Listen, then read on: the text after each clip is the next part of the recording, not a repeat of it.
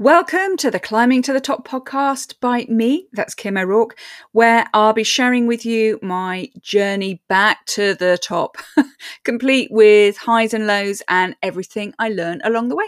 Hope you enjoy the episodes.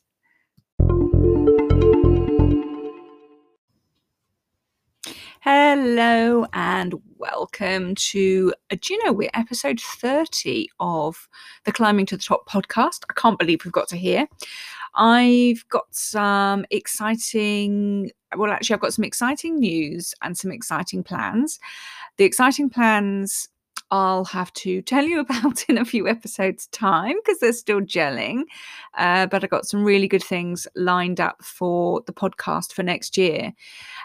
Uh, do you know last week when I was talking to you about trial and error and really experimenting with your marketing? You know, I do this too as a marketeer. I do it all the time with all of my content.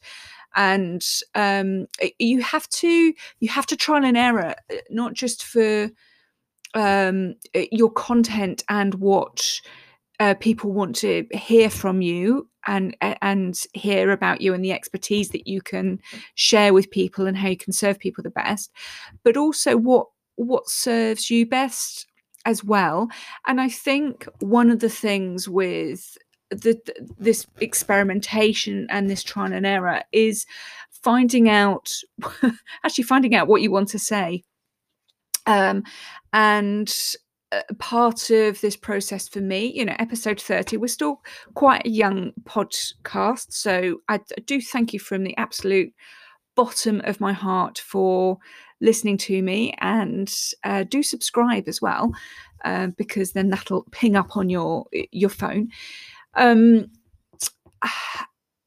but you you need to find your voice and it's only through regular um, content production. Now, that's whether you choose podcasting or you choose videos or you choose writing blogs and articles, whichever method you choose in your marketing, um, you, you need to keep publishing your content and publishing it on a very regular basis.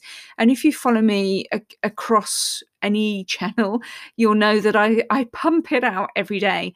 Um, and for me, this has been part of my experimentation for me about what's working best for me, what messages work best on what platforms. Because, for instance, YouTube works really well for really short, snappy little messages. Um, podcasts like this one that I'm recording for you seem to work best with, yes, we can have short, snappy ones, but also slightly more longer conversational uh, pieces. With your blogs and articles, you're probably looking for, on average, about 300 ish words because people tend to scan read when they're looking at your blog um, or a blog site. So, so you're looking at different mediums different uh, people want to consume media in different ways. They they consume content in different ways but also different things come across on different platforms in different ways and what might be suitable for one platform wouldn't be suitable for another. And also you may find that you prefer one platform over another or you're more comfortable with uh, one platform or one way of content producing over another and you'll only ever know that by publishing across the board and seeing what works and and what doesn't. And also as you publish yourself so do you know i'm loving having this podcast so i hope you're really enjoying listening. Um, eh, but as i have been publishing my episodes what's happened is i've got uh, ideas coming out of uh, content that I can produce next year to, to hopefully be really, really powerful and really helpful content for you uh, across your business.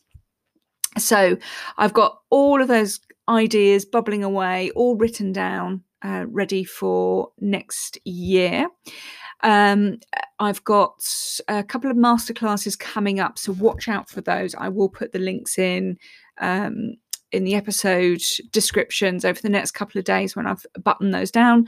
And uh, I'm just literally about 24 hours away, about to launch um, a a free ebook on how to grow your audience on social media. So I will put the link up as soon as that's available. So watch out for that. I'm really, really chuffed with that and everything that's behind it. And I'm going to talk you through the process of that on a, a, a podcast episode in a, a few uh, days' time, because uh, I think that will be helpful for you for when you're doing your own kind of thing. So, what what I wanted to talk to you today about is the difference between reach and engagement in social media. And I've I've spoken to you probably a little bit about that before, and I've touched on the subject. Um, but I realized that I hadn't recorded anything properly on reach and engagement. And I think it's important that um, we get the differentiation between them and, and what they are, because they get bandied around a lot a lot on um, on social media. Everybody thinks that everybody knows what they mean, and uh, it you know even for me, I've been in marketing for thirty years for goodness sake, but social media is relatively new as a medium. Well, put it this way. It wasn't around when I did all my marketing qualifications, which was a couple of centuries ago. So it, there are new terms, but actually they relate to the old terms and the, the more traditional terms when I did all my marketing exams. So let, let me just talk you through them so that um, if you felt that you were the only one out there who didn't know what they mean, and don't worry, you really aren't. Um, hopefully, this will help you. So, if I start with reach, now your reach in your social media is um, how many people are seeing your posts. And it's the same as a circulation figure with a print magazine. And if you're of a certain age, like I am, and you like buying a magazine, um, when you buy a magazine, so if you and I both bought a magazine, then um, that would be a circulation of two. So that magazine publisher would sell two copies, one to you, one to me, and that would be a circulation of two. Now, if we were looking at social media posts, so if you and I both saw one social media post, then you would see it once and I would see it once. So that is a reach of, of two for that particular uh, publisher of that social media post.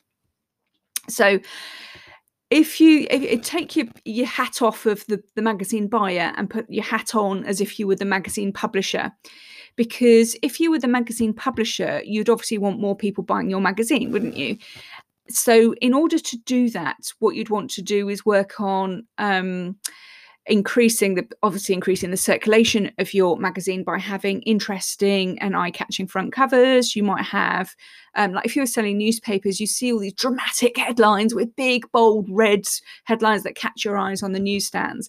And that's f- for them to get people to buy. And we also see it on the internet. We get the, the clickbait headlines that get us to click something so and they're there to to get that reach, to get that circulation figure, to get us looking at the posts.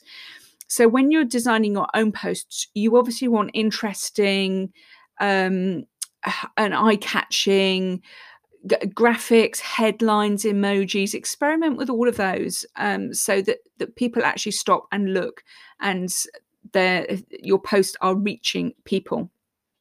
Um, now, just to get a little bit more not complicated, just to give you a little bit of a deeper insight.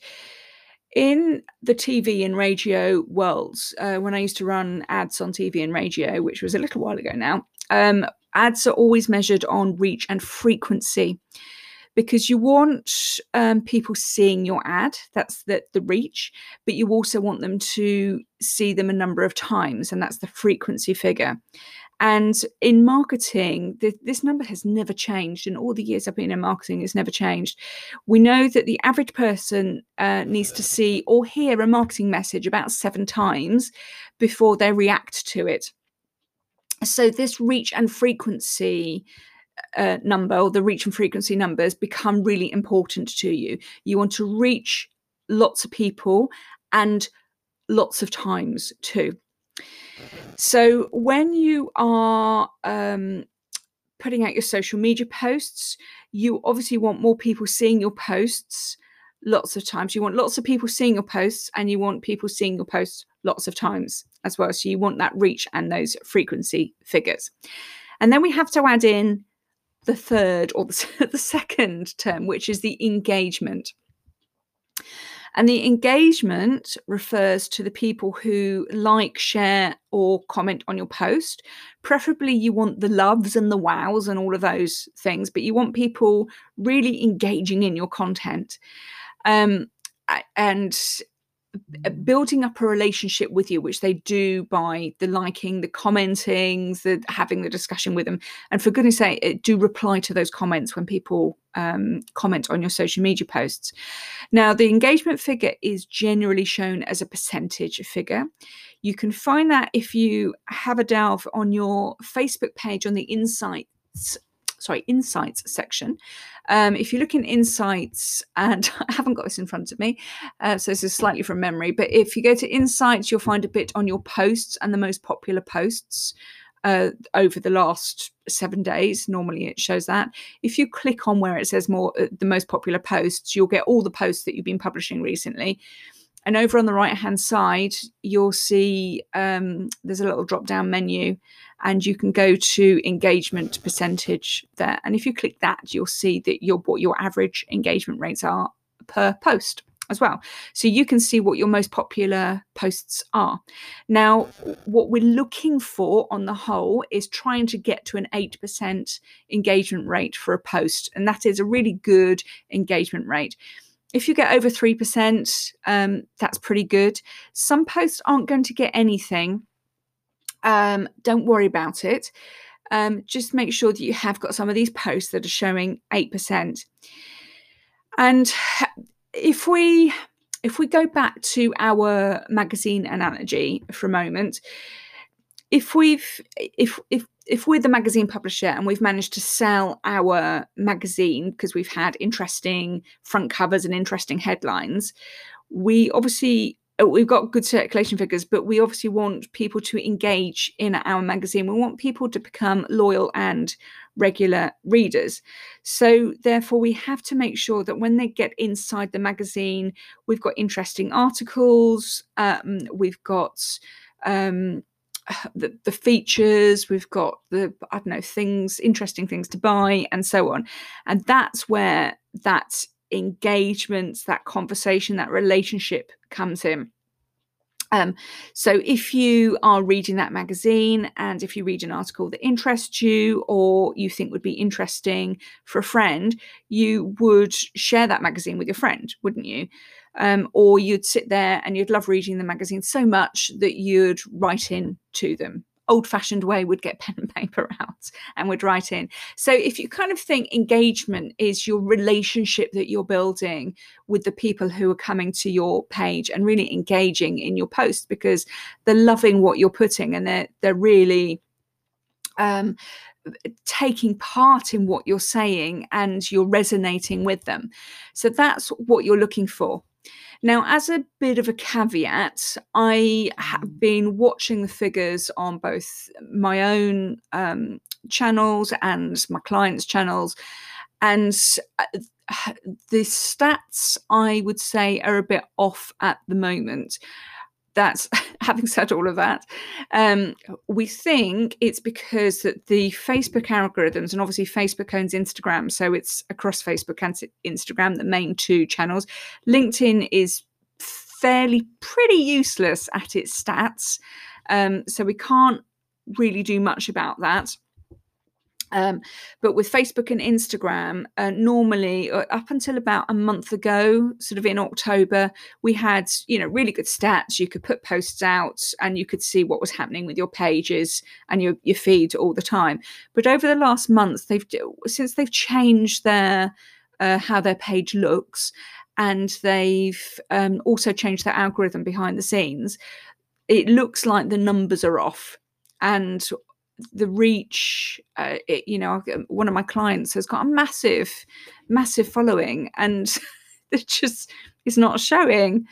Um the, the numbers aren't showing and you know we're running paid ads and the we know that we're getting results from the ads but the numbers aren't showing on the just the general weekly insights and monthly insights. So if you're looking at the moment don't think it's you keep putting out good content and I, am thinking that the algorithm will catch up and the reporting will get a lot better. So just at the moment in november and probably december as well there are some dodgy stats coming through um, but that's facebook's end that's not your end.